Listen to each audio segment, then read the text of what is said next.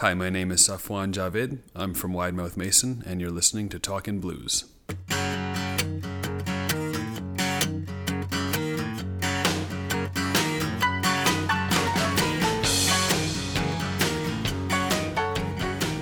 going to start with your background.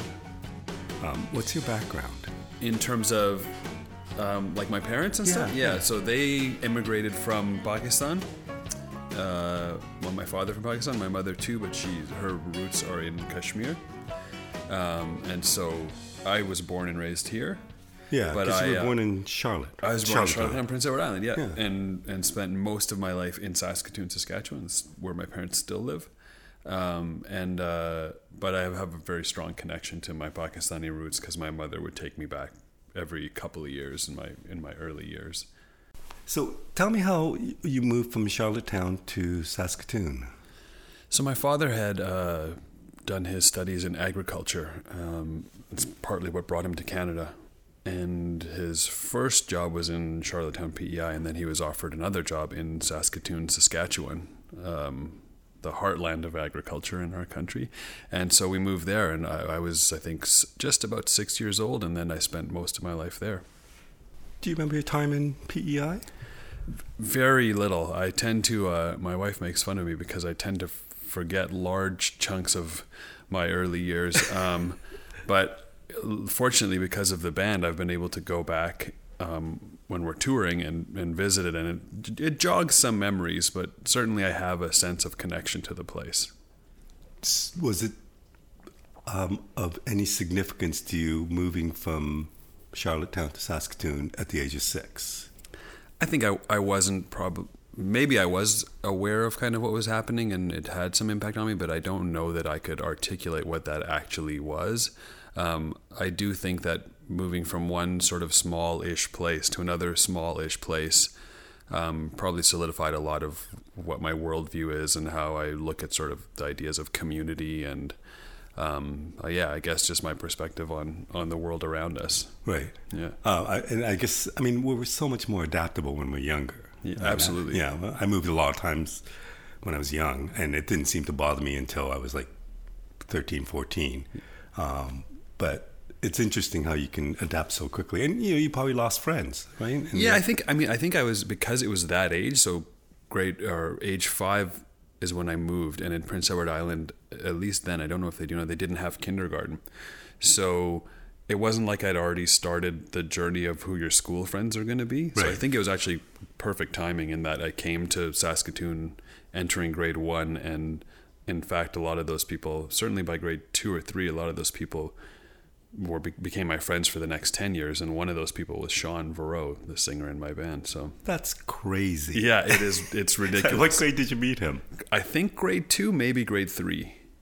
He was in a really cool forward-thinking program called Open School, where they didn't sort of adhere to the strict curriculum-based educational system that we had. They got to do a lot of, going to the park and talking about poetry and looking at leaves and stuff, which is, I joke with him and make fun of him a lot because of it, but I also really am jealous of it. I think it was a brilliant thing, and his parents were smart enough to put him in that early on, and that the Open School program would shift locations. They weren't based in one school, or I think they were maybe, and then they moved to our school, started housing them in around grade 3.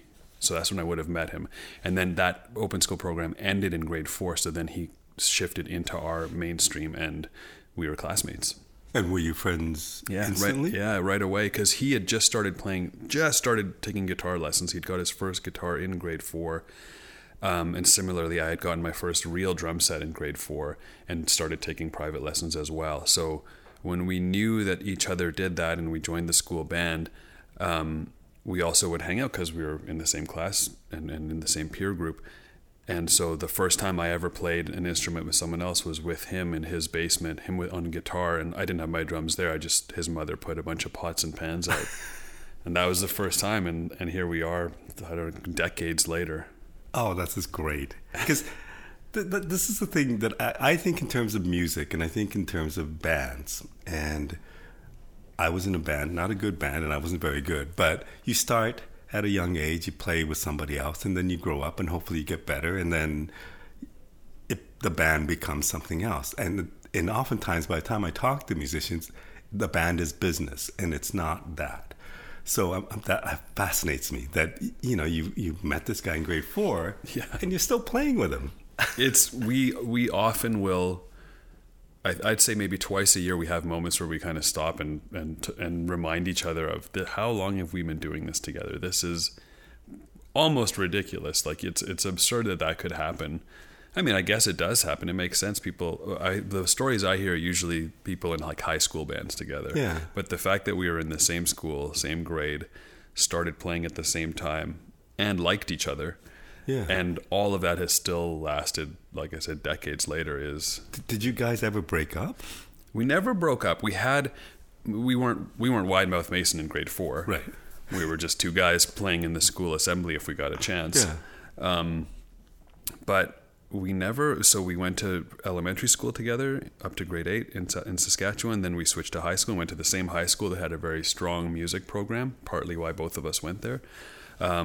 And again, kept playing together.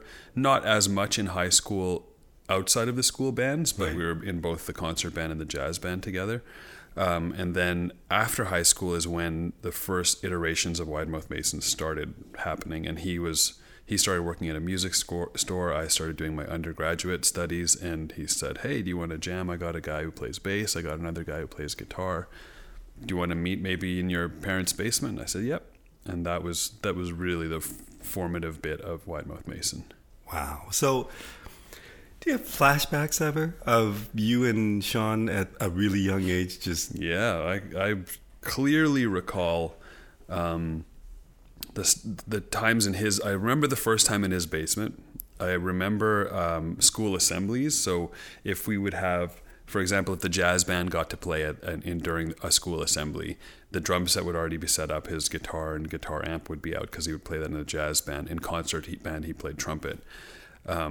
And then when the assembly would end, I remember the first time being allowed, him and I, to play, I think we jammed Tequila as the people were filing out, and like a bunch of our classmates were kind of gathering around us, and other people in the school were gathering around us. And that was the first real moment of, I remember that feeling of playing live for an audience that's pretty focused on one of very few guys that are up there doing it, and really feeling that immediate sense of being rewarded and appreciated, and just the ego stroke that happens there is incomparable. I think we became addicted to that really quickly. How did your love of drums come about? So I was just talking about this the other day with someone asking me a similar question, and I didn't realize this until I was answering them, so I'm glad of the timing of this. My mother's family was very musical in the sense that they weren't classically trained, but they were people that came from villages in northern Pakistan, and so everyone in the family would sing folk songs and would do folk dancing, right, just because a lot of celebrations or family gatherings would evolve into that, and so the musicality part, I think, started with being exposed to that. And then she got me dancing very early, folk dancing, Pakistani folk dancing, because in Saskatoon there's a festival called the Folk Festival, where different community groups set up pavilions. So you'll have the Pakistani pavilion and the Scottish pavilion and the Australian pavilion and the Afro-Caribbean pavilion, and in those pavilions you have food and entertainment, including dancing and singing and all kinds of things. So the Pakistani one was a very small one because we were a small community in Saskatoon. But my mother was really into it and would help do a lot of the heavy lifting. And she would bring in people from time to teach those of us that lived there how to do traditional folk dances. And I learned quite early on because most of the time those people would stay at our house. Right. And so I think that connection to rhythm, dancing is, you know, it's critical to understand rhythm in dancing. I think you're in big trouble if you don't have that as your foundation. Yeah, yeah. And so I think that's where the roots of it were, is the foundational connection to rhythm in music. And in maybe grade 2 or 3, a friend of mine and I went to go see, I think it was A Hard Day's Night. It was a Beatles movie, and I think it was A Hard Day's Night. And there was some line in it where someone tried to touch Ringo's drums, and one of the other guys, I can't remember which one, said, "Oh, don't touch Ringo's drums. He doesn't let anyone touch his drums." And for some reason, I still can't figure out why, but that resonated with me. And from that moment on, I would ask my parents if I could get a drum set at least once a week until they finally caved in. And that was maybe within a year of that. Was there, other than the Pakistani folk music, yeah, was there other musics that you were listening to that might have inspired you to want to play the drums? I guess Beatles, maybe. Beatles, maybe. I mean, I wasn't actively a Beatles listener at whatever age I was, grade 2. I think just something about that movie and that moment in it just got me. But I think a really important piece of Pakistani and Indian music is the rhythmic bass, yeah, yeah, right? It's a really critical piece of how music is structured there. And so I think subconsciously that wove itself quite deeply throughout my brain. But I didn't start getting to sort of expand outside of that musical background until I got to the age where I was actively looking to get my own records instead of just listening to what my parents were listening to. Mm-hmm. And so the first record I owned was Run DMC, Raising Hell. And the second record I owned was, I think, Michael Jackson, Thriller. It might have been a Sammy Davis Jr. album, one of those two.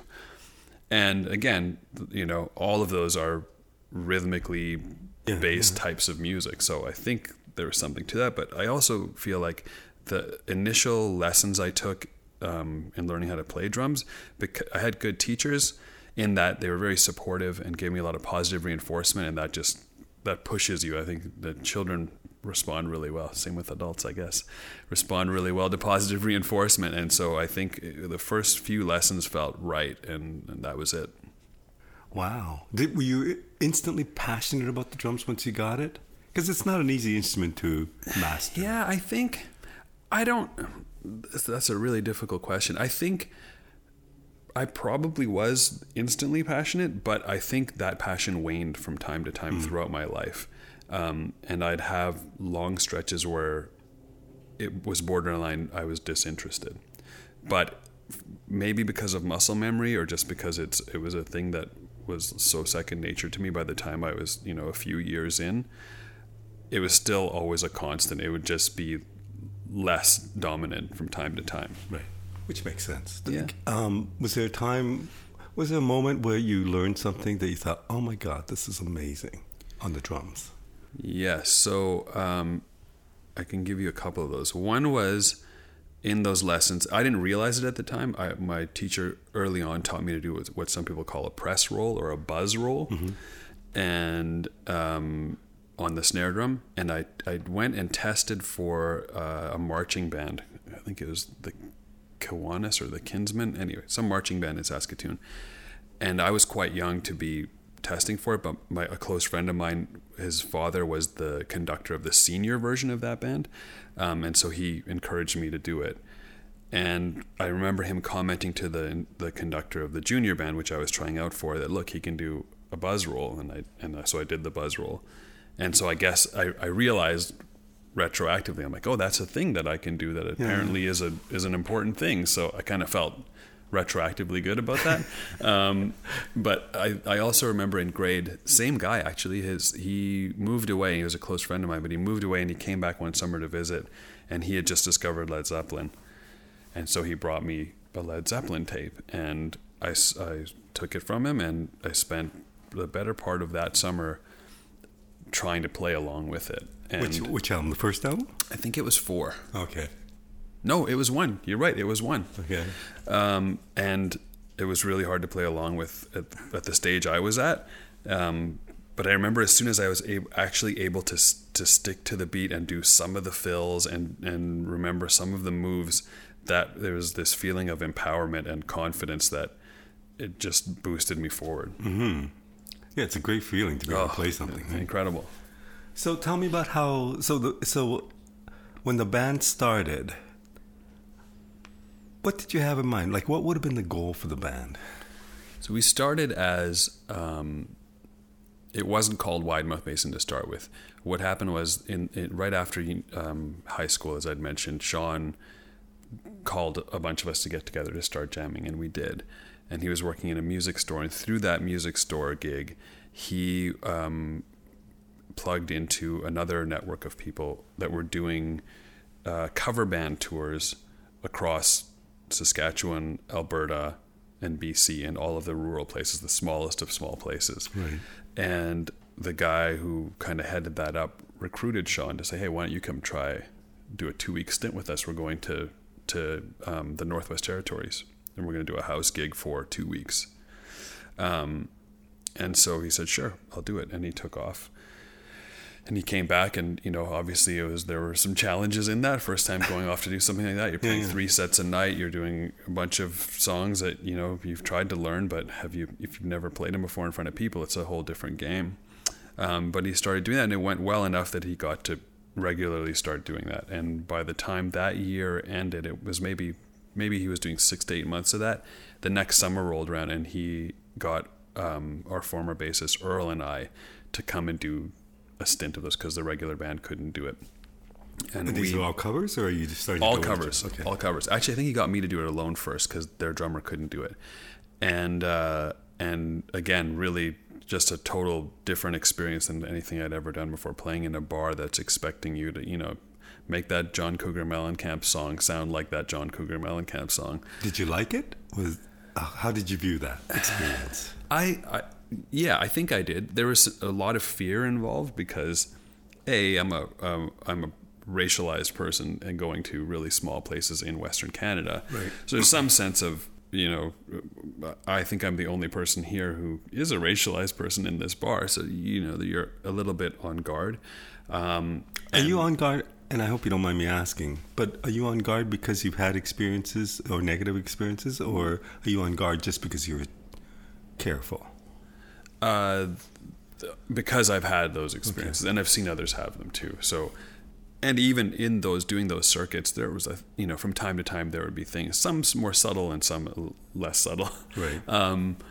But by and large, I will say they were very positive experiences. And I think the most critical thing was, two most critical pieces from that were, one, identifying as a musician who was out there doing this, mm-hmm, as opposed to a guy playing in my basement. Right.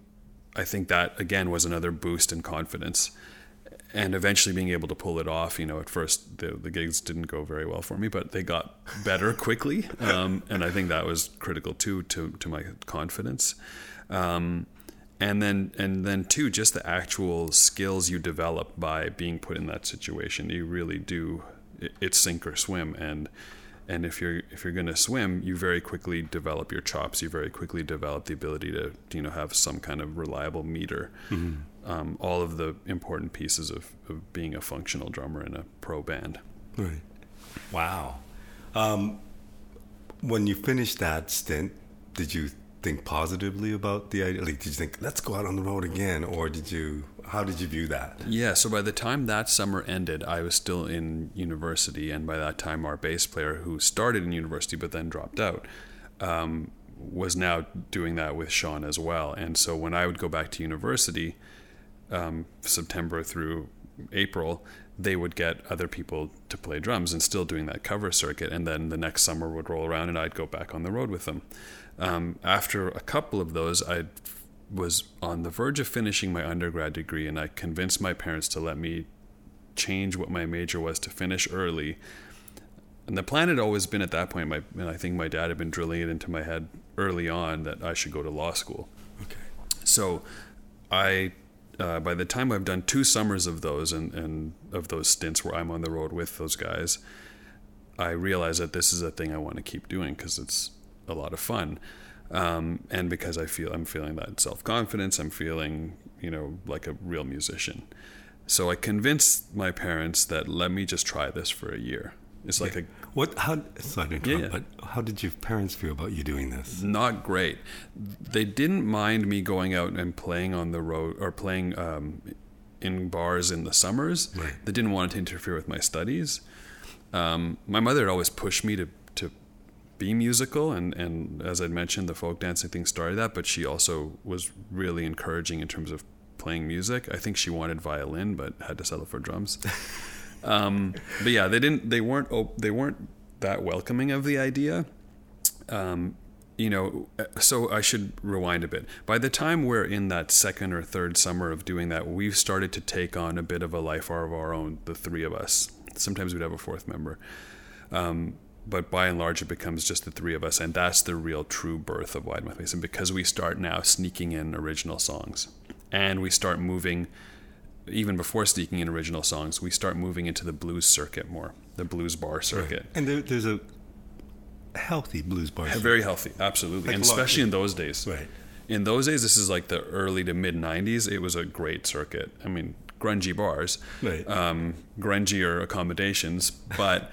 but a really strong appetite for live blues. But are you thinking, man, we can get into the blues circuit and play blues bars? No, we weren't thinking that at all. I think we just were playing and we were doing those cover bars. And whenever a song like The Thrill Is Gone by B.B. King would sneak in there, or it would be part of the set list, we just kind of all felt really connected. Or some Stevie Ray Vaughan songs, you know, where you could pull those off in those rooms. Yeah, yeah. And those were always the funnest to play. Those were always the ones that all of us felt the most excited about. And so we started learning more and more of the blues catalog. And that became kind of our bread and butter. And automatically then we gravitated towards those blues bars, and they gravitated towards us. So, you know, Blues on White in Edmonton, or Buds in Saskatoon, the Yale back in the day in Vancouver, King Eddie in Calgary. And so now we're playing three sets of blues, and blues audiences are really great to play for because they're very open-minded, and that's where we start sneaking in originals here and there, and those start going quite well. And now from that, a buzz starts to happen. And back in those days, the major labels in Canada had a lot of regional offices and people with ears to the ground, not just for doing publicity and promo, but for actually doing A&R, listening to what's happening and kind of reporting back. And so the major labels start to show interest, and that's why at that point is the first sort of formulation of my thought of, hey, this could actually be a thing. This isn't just like my summer gig. Right. This isn't me, you know, painting houses for my summer job. This is actually a thing, potentially. Yeah. My parents didn't think that. So I convinced them to give me a chance, and they had much. So you asked for 1 year?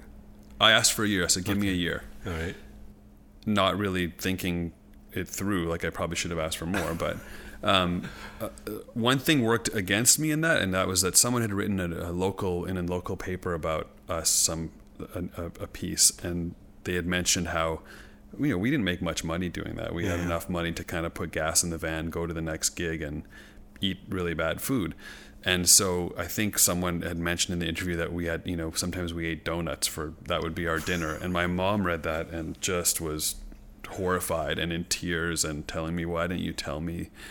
I would make sure you have food. I'm like, I don't think it's a literal, maybe once I did that, but I was, you know, I'm 19. I was probably going to do that anyway. Right.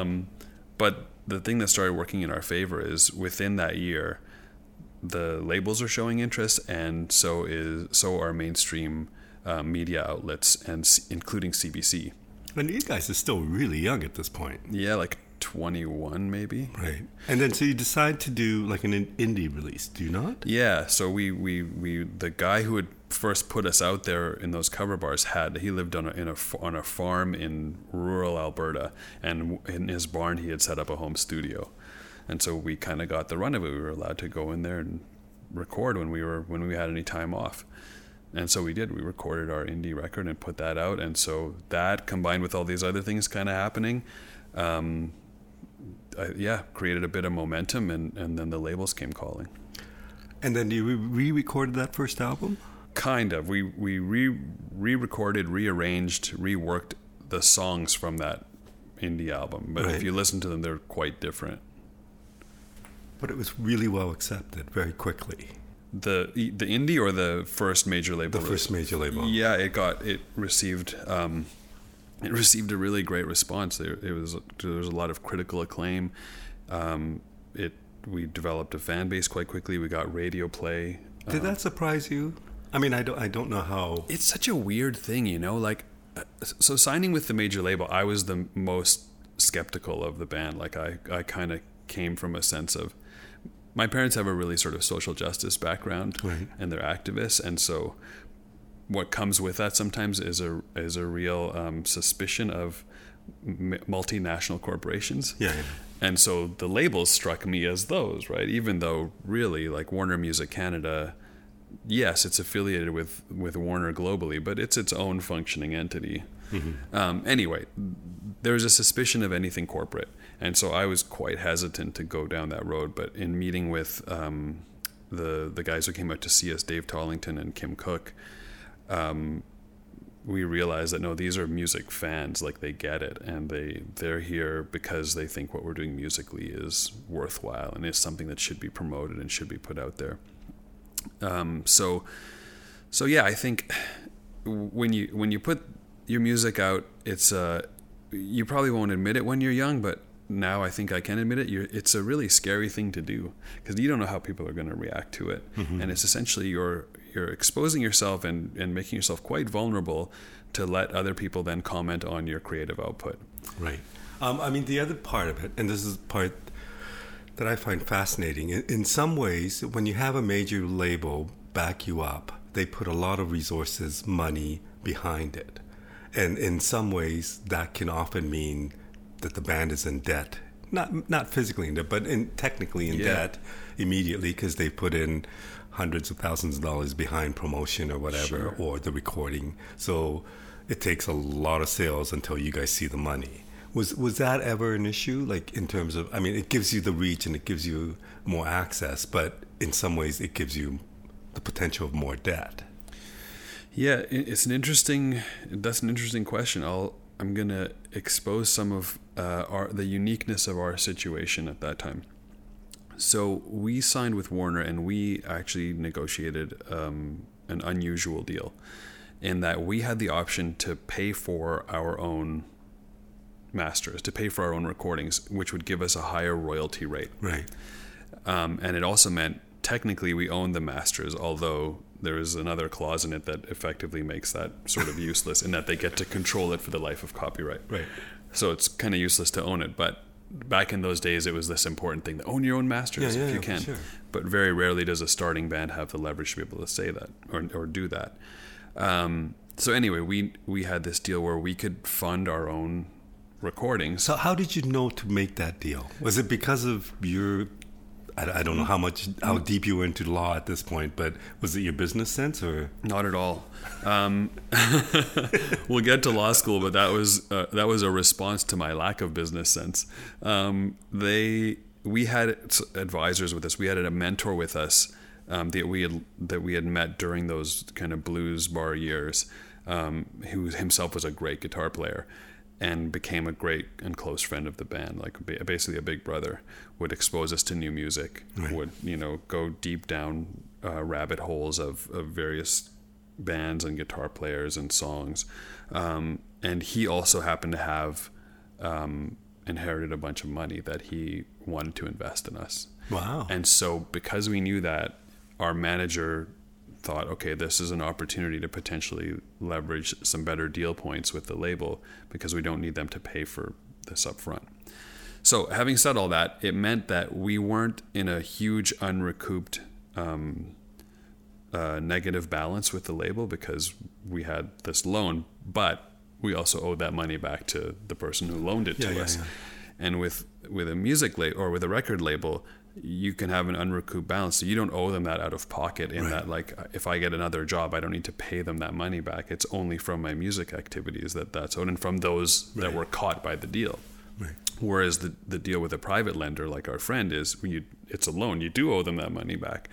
So yeah, knowing all that now, I'd maybe want to go back to myself and say, think this through. Does it really make sense? But how could you know? Yeah, you don't. and having said that, like, I also recognize that, well, maybe it's because the label wasn't in huge debt for us that they kept putting our records out and doing a fairly decent job of promoting us. Right. Because sometimes what ends up happening is if they've put a bunch of money in and they aren't reaching whatever threshold they need to feel like this is a positive investment, they'll just pull the plug. Yeah, and probably quicker and quicker these days than back then. Absolutely. Right? But things started moving really quickly for you, and you were like the most promising band, and you were getting a lot of singles out there. You're getting coverage on Much Music. What was that like? At the time, it just felt normal because we were so young, and because everything in our eyes had. I guess when you're sitting there, you don't think it's moving quickly. You just think it's normal. This is the normal pace of things.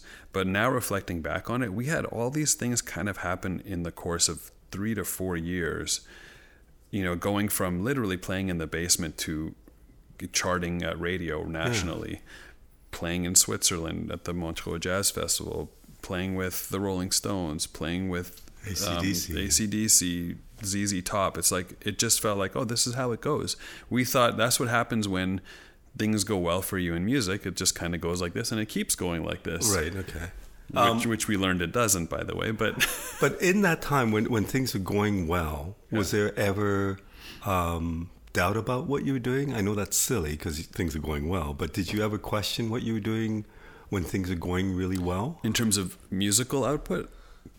Just as a career choice. Not as a career choice. As a career choice, I think I was feeling quite confident in what I had done. And I think all of us had. I say this often, that Sean was meant to be a musician. If there's anything that decides what we're meant to be, then he was meant to be a musician. That's who he is at his very core. I'm not so sure about that with me, although in those years I felt like, this is the thing I should be doing, and this feels right. Okay, so when things are going really well, your parents see this. Yeah. What are they thinking now? So luckily within that year that I'd referenced earlier. Which is crazy that things happen that quickly. It is. Within that year, there's enough positive momentum in terms of sources that they listen to, like the CBC, are talking about us. Right. And so that's validating this choice, right? In their eyes, it's like, oh, you're on the CBC. That must mean you're doing quite well. And similarly, they have, again, they were quite active in the social justice community in Saskatoon.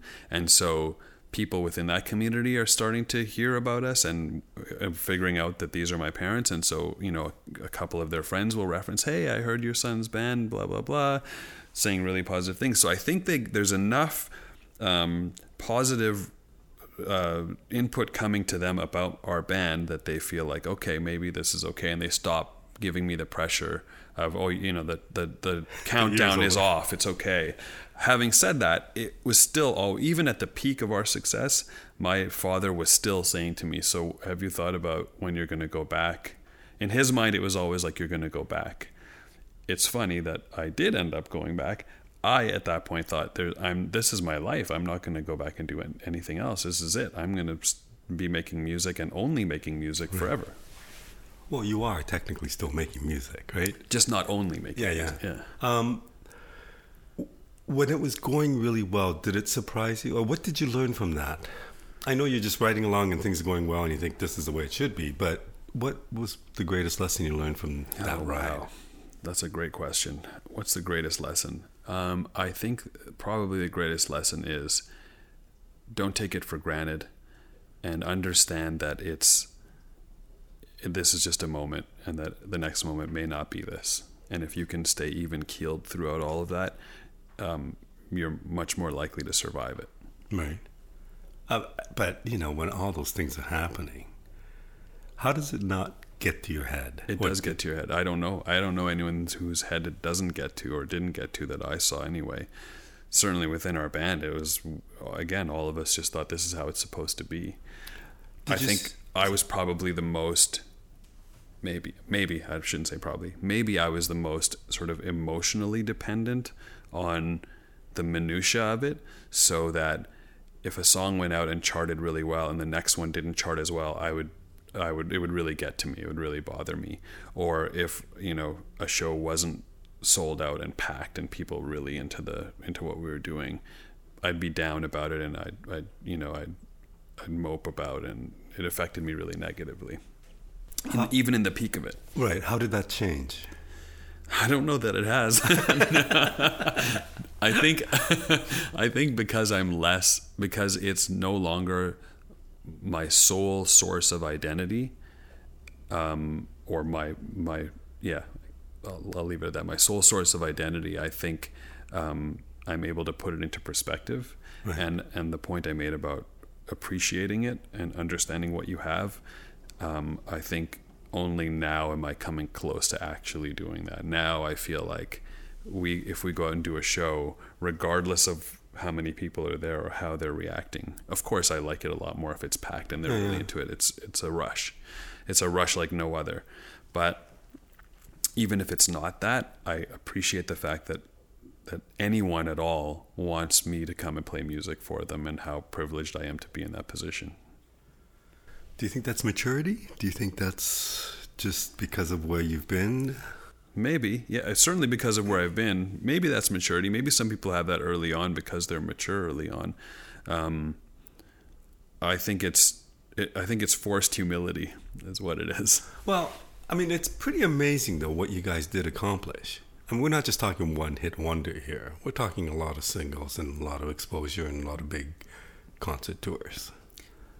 Yeah, I mean, I appreciate all those things immensely. I feel like what a great set of opportunities I had and experiences I had, that not only did I get to go see a bunch of different places in the world, I got to do so in the vehicle of making music and having people pay to come listen to that or pay to consume it in some way, shape, or form. But what a unique and thrilling experience that is. It's humbling. I consider myself extremely lucky.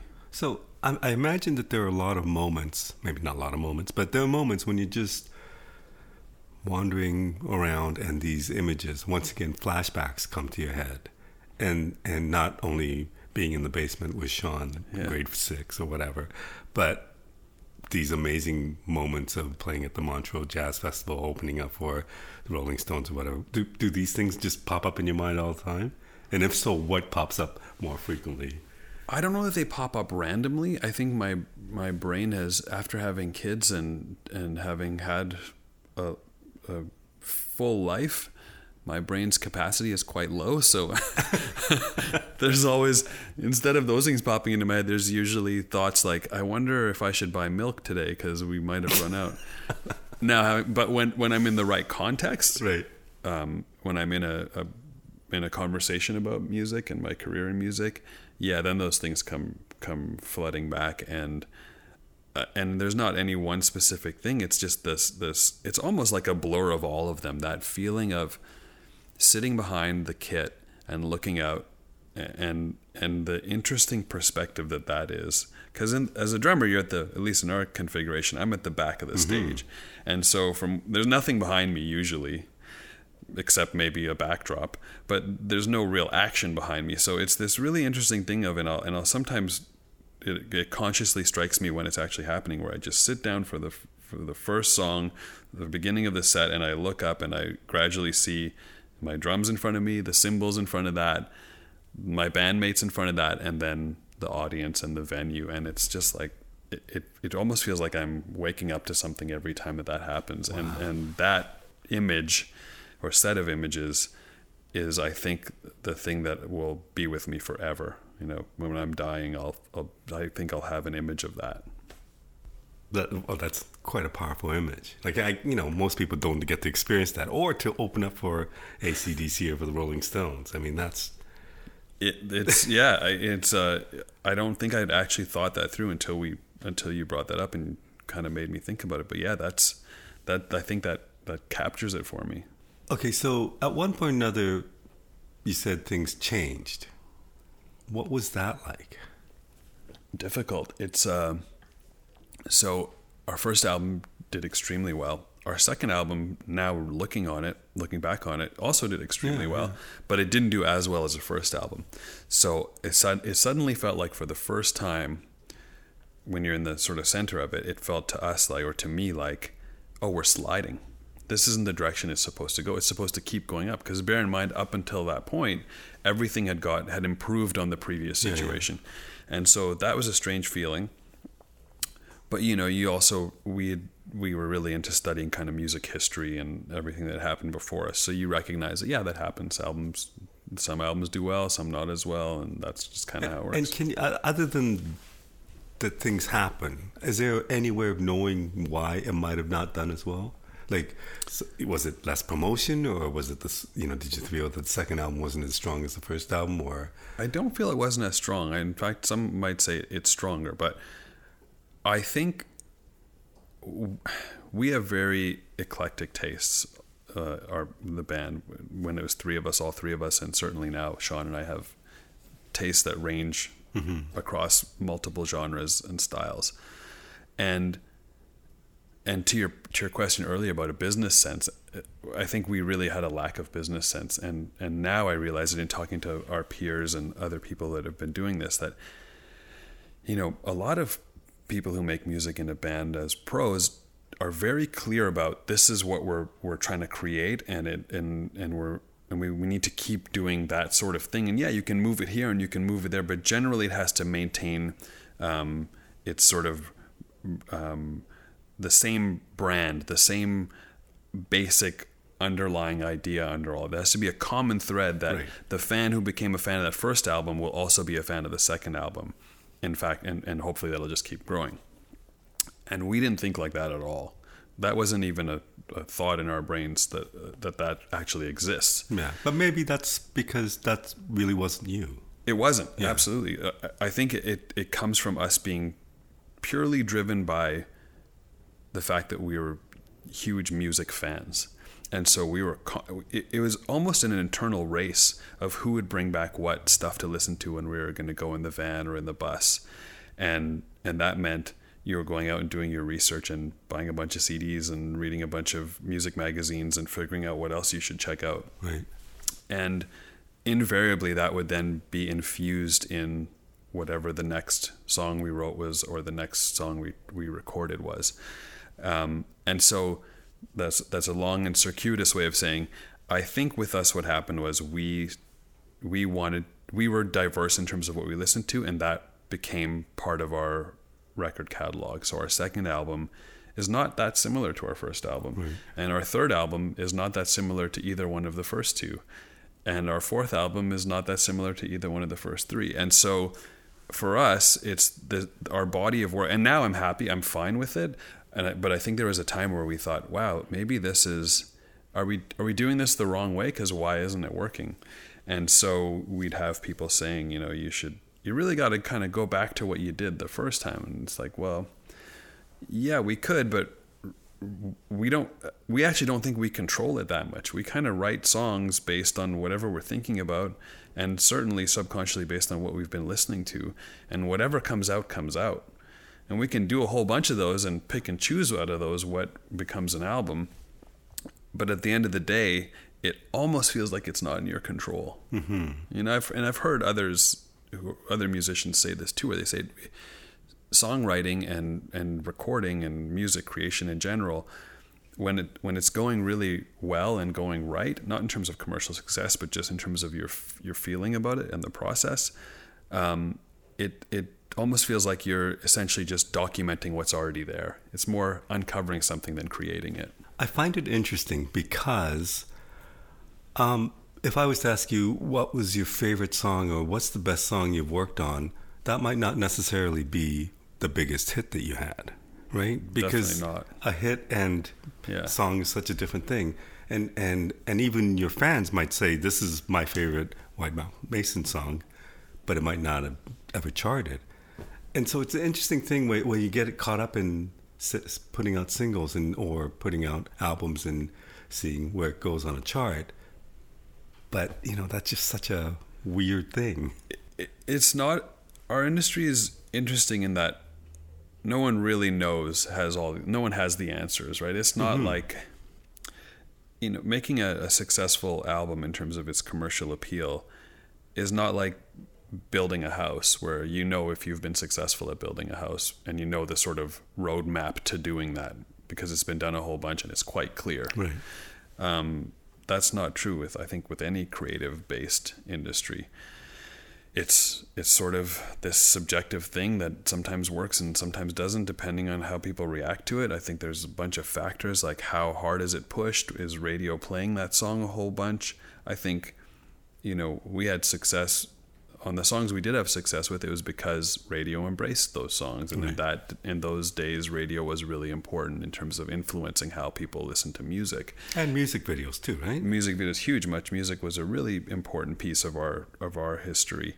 And I think, you know, there's something to be said for that idea of if you're out there and you don't have the internet to be able to go and look up whatever you want, right. Then you're essentially at the mercy of the gatekeepers. So whatever radio or Much Music is playing, that's what you're hearing. And the 30 songs on rotation at that radio station in a given week, that's what, those are your choices. Yeah. So which songs do you like? Which is so little compared to what's coming out. Yeah. So you go through a tough period. Was it a really tough period, or at one point or another you decide to go back to school? Yeah, I think so. After our record deal with Warner was a 4-record deal to start with, and then they had options to have another 2 records if they wanted them. And they didn't exercise their option after the 4th record. Right. They had, during the 4th album when we were making it, the guys who were our champions there were both streamed out of Warner, right. and they had brought in new executives to run the thing. And I think there was some sense of kind of starting fresh and starting new. And I don't know, maybe they just felt like we weren't performing as well as they wanted us to in terms of our numbers. It was also the age of file sharing right. becoming a really common and the industry. From an artist's point of view, how did you view all that was going on? I had mixed feelings about it. Obviously, you know, from a personal interest kind of perspective, the file sharing really hurt because it made the industry contract, and the industry flailed around trying to figure out what to do. And we were in the middle of that. We were, I think, caught up in kind of the outcomes that came from that.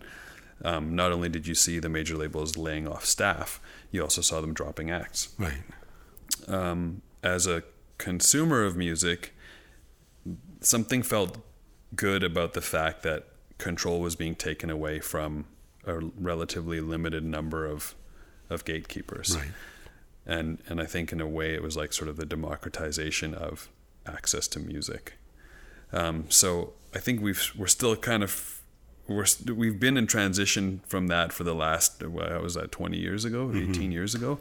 And I think now maybe we've landed on something with streaming, although there are a lot of problems in it. But yeah, it kind of feels like the pendulum has flowed back to where, sure, anyone can release anything on a streaming platform, but you know, who opens up on the New Music Friday page? Who opens up on who gets put on the playlists that are listened to the most? Right. And that's largely determined by a similar system as what there used to be, which is the bigger gatekeepers. Mm-hmm. And maybe that's okay. I don't know. Well, I mean, it just bothers me how it's devalued music so much. It has devalued music. I think that was the biggest thing. So you had a generation of people that grew up consuming music for free, and that had never happened before. That's you know, in the history of music recording industry, right? The history of that, you've never had an era where you're giving away the product for free, and that's what happened. Right. So you have this generation of people who grew up with their baseline being, "Why would you pay for music? That doesn't make any sense." Yeah. Which is crazy. It's nuts, right? Yeah. I look back to my like CD buying days and the budget, if I had budgeted for it, it was nutty. It was probably eating up 50% of the money I made. Yeah, yeah. For sure. Easily. Yeah. So yeah, it's I think we're recovering from that, but yeah, I hope the pendulum swings further over to where it's able to make money again without losing too much of the reset that was that democratization. But that has led, this change has led you going just back to school. How difficult was that?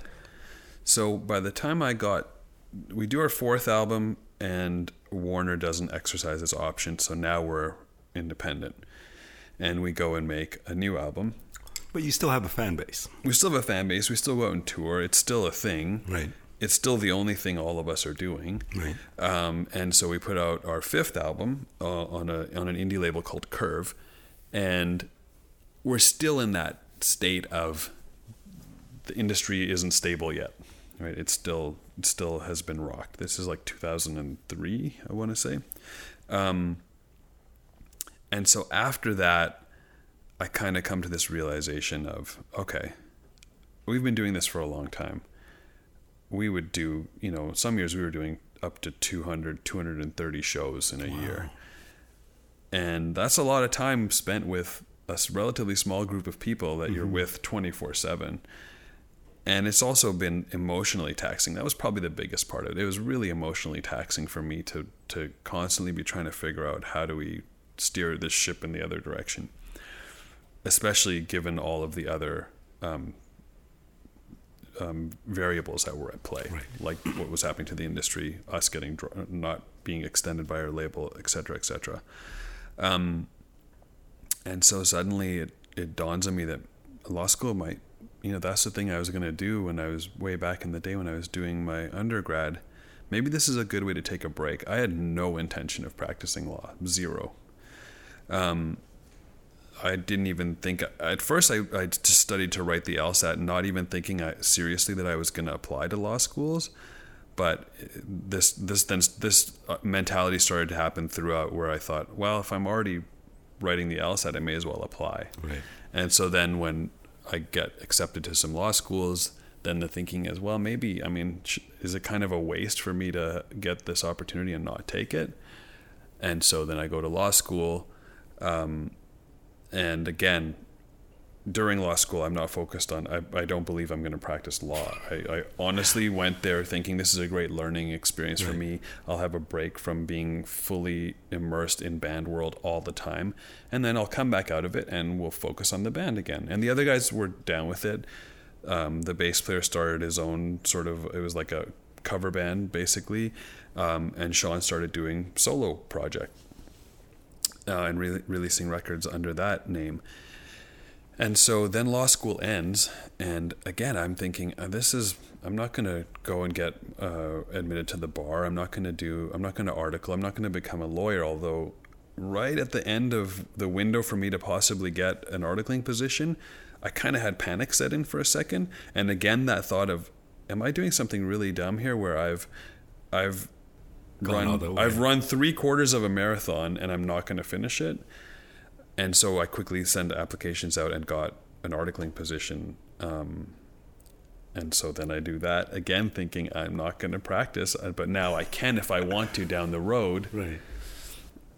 I didn't stay with the entity that I articled with because, again, I'm focused on music now. But I'll just hang up a shingle and say I'm an entertainment lawyer, and there is stuff that I've learned now that's applicable. I took courses focused on stuff that relates back to my music career, to circle back around to what you'd asked earlier.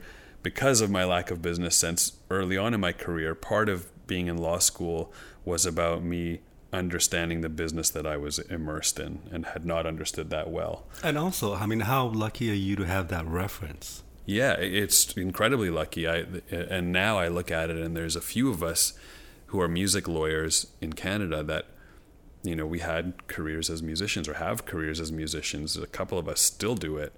And it's tremendously unique. It's such a weird thing that I'm able to have my feet in both of those worlds and continue to do that. Pretty consistently, I remind myself of that and remember to be really appreciative of that fact. So the other thing you were involved in, and I'm not sure if you still are, was partly with SOCAN and Songwriters Association. So you've kind of embedded yourself into the business of music. Tell me about that and why you chose to do that. So as I mentioned, my parents were social justice advocates, and they were really involved in the peace movement in Saskatoon, the anti-racism movement in Saskatoon, the anti-poverty movement in Saskatoon. There's some key sort of pieces that the values of those were instilled in me at a really young age. And so by the time I'm in law school, having had this music career and being involved and studying subject matter that relates back to social justice issues and or music issues, this kind of natural cross-pollination happens, and I get plugged into the Songwriters Association of Canada work just by dint of, I think I was doing a research project for a digital music class, and that's what made me become aware even of the existence of the Songwriters Association of Canada, because they've been doing a lot of advocacy work, again, in response to what file sharing had done to the industry, specifically how it had impacted songwriters, who probably took the biggest hit of all mm-hmm. in terms of their ability to survive as pros doing that. And so as I become aware of them and start interacting with them, I realize what great work they're doing, and it just naturally fit with my understanding of kind of wanting to advocate for and fight for people who were put in unfair positions by dint of whatever, by dint of government decisions or public policy or how industry moved or technology or whatever it was, that advocating for the people who were impacted unfairly resonated really well with me, and it was just kind of a natural fit. What have you learned from being on this side? And I know you still play music, and music is still, I presume, a big part of your life. Yes. But what have you learned from becoming an entertainment lawyer and to represent the SOCAN and Songwriters Association? I've learned that our industry is based on a very complicated framework, and that if it weren't so complicated, that would be a really good thing for the people who are actually making the music, whether they're songwriters or performers or both. I've learned that, some things are within the power of the industry to do, but the vast majority of things, I think, are not. You have competing interests built into that framework. And while there is common ground for some of those competing interests to unify on, by and large, it's very difficult to get all of those different stakeholder segments to come together and understand each other's perspective and give ground on that, because this is all against the backdrop of making money. This is a business. Mm-hmm. And so almost it's a zero-sum game to some extent. The only common ground is that those different stakeholder groups can agree to push for the zero-sum to be higher so that everyone's getting more from that. But in terms of how splits happen internally in terms of revenue streams, things are really out of whack. Mm-hmm. And I'm like I said, it's incredibly complicated, and I think the biggest challenge, I think, for our industry is figuring out how to rectify that. Do you think that's possible? I think it's possible. I think disruption can play a role. So maybe peer-to-peer file sharing was the first wave of disruption that allowed for some of these conversations to start happening. I think the industry didn't respond quickly enough and well enough to file sharing. They didn't take the proper tack. Not that I knew that any better at the time, but looking back in retrospect, it's like, okay, instead of fighting that new technology, had you embraced it, would that have been much better for the bottom line? Yeah. Because the same thing happened when audio cassettes came out. The same thing happened when CDs came out, or recordable CDs came out. This notion existed within the industry that, oh, this is going to undercut our sales. This is terrible. What are we going to do? And luckily there were smart enough people involved. They said, here's what we're going to do. We're going to embrace those technologies, do it better than anyone else can, and put it out there, and have another sort of golden age of reselling the stuff we already sold to people in some instances on this new format. But they didn't do that with the internet. They didn't do that with digital distribution until it was too late. And so I think the recovery from that that's why it's taken so long. I'm hopeful that the fear of what file sharing did to the industry will be a powerful motivator for trying to find the right balance internally. I wouldn't bet on it, but I'm hopeful. Okay, which is a good thing. Yeah. So tell me, being a lawyer, I know it's different because it can't compare to opening up for the Rolling Stones, but are you passionate about what you do? I think I'm passionate about it in some instances and less passionate about it in other instances. I think there's nothing as rewarding. I had a client just release an album yesterday, and his manager wrote to me the night before as finally we had gotten all the strands together that we needed to, and he just wrote me this really nice thank you message and said some really nice things to me about the work I'd done on making sure that everything was in place for that release. And at that moment, I don't know if passion is the right word, but I certainly, at that moment, I felt something akin to that feeling I have of when I'm on stage and someone, I know someone is really enjoying the music we're making. That sense of feeling validated and that feeling like what you did, someone appreciates what you did in terms of how it impacted them. And yeah, I think that again, back to that positive reinforcement thing, mm-hmm. there's those feelings, they're you may not be able to bottle them, but man, they sure provide great fuel. I'm sure. I just think that having that perspective and having gone through what you've gone through as a musician, and now you're helping musicians, I mean, that's pretty cool. It's a great feeling.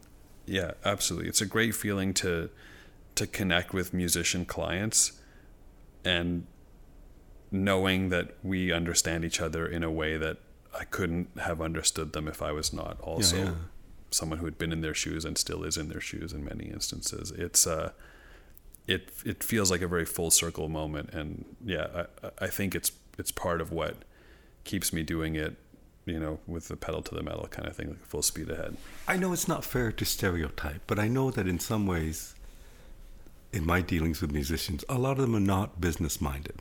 They're artistic and they're very good at what they do, but business is not, like it just doesn't come naturally to some people. Yeah. Was that ever an issue with you?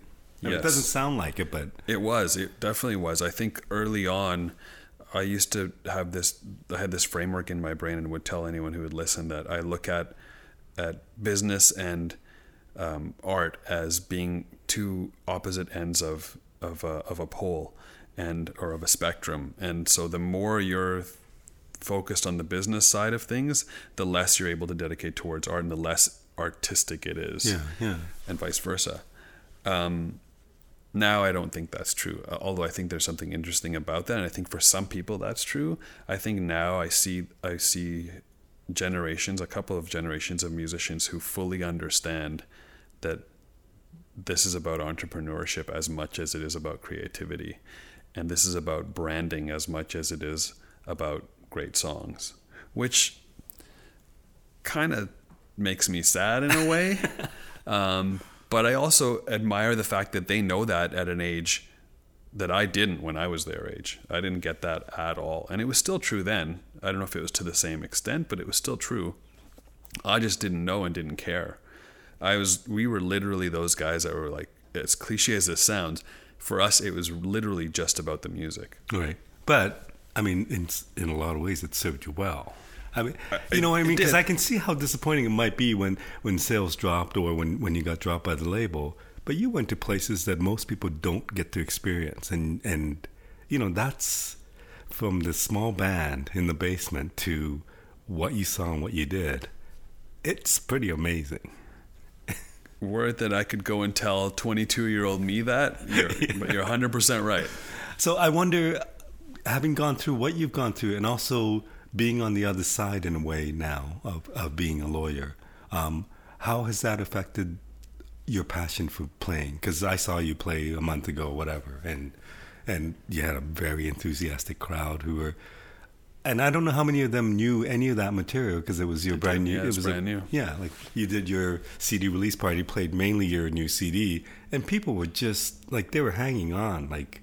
Yeah, like they were into it. It was a really great feeling, and it was a unique gig. It's interesting that that was the gig that you got to see because we're playing stuff that we aren't familiar with ourselves. Right? Like some of those songs we had played maybe 2 or 3 times when we recorded them. That's it. Right. Never played them live, and so more so than any other show I've ever done, I think, and I think Sean would say the same, and our bass player would too, Darren, that we were really so focused on remembering the parts and remembering what happens and just making sure we played the songs correctly, right. That it was a much different experience than our usual shows, which is, there's so much muscle memory involved in those that it's kind of you play with reckless abandon.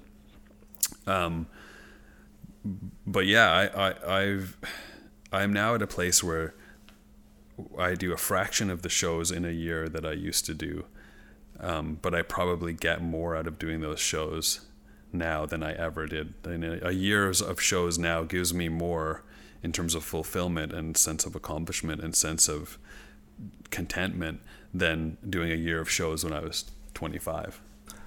With the new album, I presume you're going to be supporting that a little bit next year. Is that? That's the plan. Yeah, the plan is we do some festival one-off kind of things throughout the spring and summer, and then come fall, winter, we start doing more tour-like activities. I don't know that we'll do the full coast-to-coast, all-in-one-run kind of tour. Right. You know, it's playing to a half-empty bar on a Monday night. I mean, it's fine. We've done that a whole bunch. But I also feel like it's unfair to fans. If someone wants to see you and they have a job and they have kids, it's are you going to play in a club that your show starts at 11 p.m. on Tuesday night? Most people who have been our fans probably won't be able to come to that. And so I think we're going to try to approach this and craft it a bit differently. And we're going to try to make it a little bit more accessible to the people who are our fans and who've, you know, are probably similar to us in terms of their age, are probably similar to us in terms of their lifestyle. And yeah, and we'll see. It might be soft seaters, it might be theater type shows, or some kind of hybrid, some kind of combination. But yeah, we're going to try to make it so that we can go see those fans. And is your passion for music the same now? Yeah, I think it... That's a really tough question. Is my passion for music the same as it was? In some ways it's more, and in some ways it's less. I think it's less in that being a musician doesn't define me anymore. And so not having that as my sole point of self-identity necessarily takes away from my passion for it in some way. But I think it's more in terms of I get more out of and appreciate more that part of my life than I ever had previously. And so in that sense, I'm very passionate about it more than I was. Well, judging by the response that people had for that CD release party, it was something else. You know, and it looked like you guys were having fun. But I mean, to see a whole room full of people who really never heard the material or weren't really familiar with the material, and they were just right into it. It was a special night. We had initially thought, okay, we're 8 years after our last release. We need to remind the industry that A, we exist, right, and B, what this project is about, because this album is again different than all the other ones. But going back more to your blues roots, I presume. Absolutely, this is the most overtly blues record we've made. Mm-hmm. And that's on purpose. It has a lot to do with what's happening with Sean in terms of what he's playing and how he's playing these days. But there's also a very conscious decision-making process that led to us doing this, where we said, you know, I want to go back and make a blues record. We've always talked about it. We've never fully committed to it. At this stage, it doesn't matter. We can do anything we want. Right. And so let's do this. And we did. And do you have expectations for this? Or do you not think that way anymore? I try not to think that way. It's hard to completely put that out of your brain. So if I'm being really honest, I would say, yeah, I hope it gives me the opportunity to play more shows. I hope it gives me the opportunity to play in more places, in places we have been or haven't been in a long time. I hope it gives us the opportunity to make this a more prevalent part of our day-to-day lives. Mm-hmm. Not back to what it used to be, but more than what it has been. But is it easy at this stage in your life, with your family and also with your job, to be not a full-time musician, but... close to it? Yeah. Yeah, I think it's... Again, this part is thought out. Sean and I both have kids, and they're now... My two and his one are both at the age where they're... You know, they're in school full time. They're growing up pretty quickly. It's less of a thing now where we feel like we have to be here all the time every day. We still want to be really present in our kids' lives and are and will be, but there's a little bit of room now. There's a little bit more. We've gotten some time back, and so we want that time to be taken up with Wide Mouth Mason. Right. Well, I really appreciate you doing this. It's been a thrill talking to you. I appreciate education. I really appreciate it. It's been an incredible interview. Thank you for all the great questions you asked. Well, thanks. My final question to you is Tell me what you've gotten out of music. What's the best thing you've gotten out of music? The best thing I've gotten out of music is the belief that I can do anything. And I think I would like my kids to have that belief. I'd like my bandmates' kids to have that belief. I'd like everyone to have that belief. But I know that that's not realistic. So I'm incredibly thankful that at least I got that. Okay, so sorry, one more question. If your kids came to you and said, "Dad, I want to be in a rock band," I'd say, "Yeah, it's a great hobby." Well, at least you lived it. I mean, you know, I know it's different times, and I think it's a lot tougher for a band starting out today. Absolutely. But what an amazing journey you've taken. Thank you so much for doing this. Thank you so much for having me.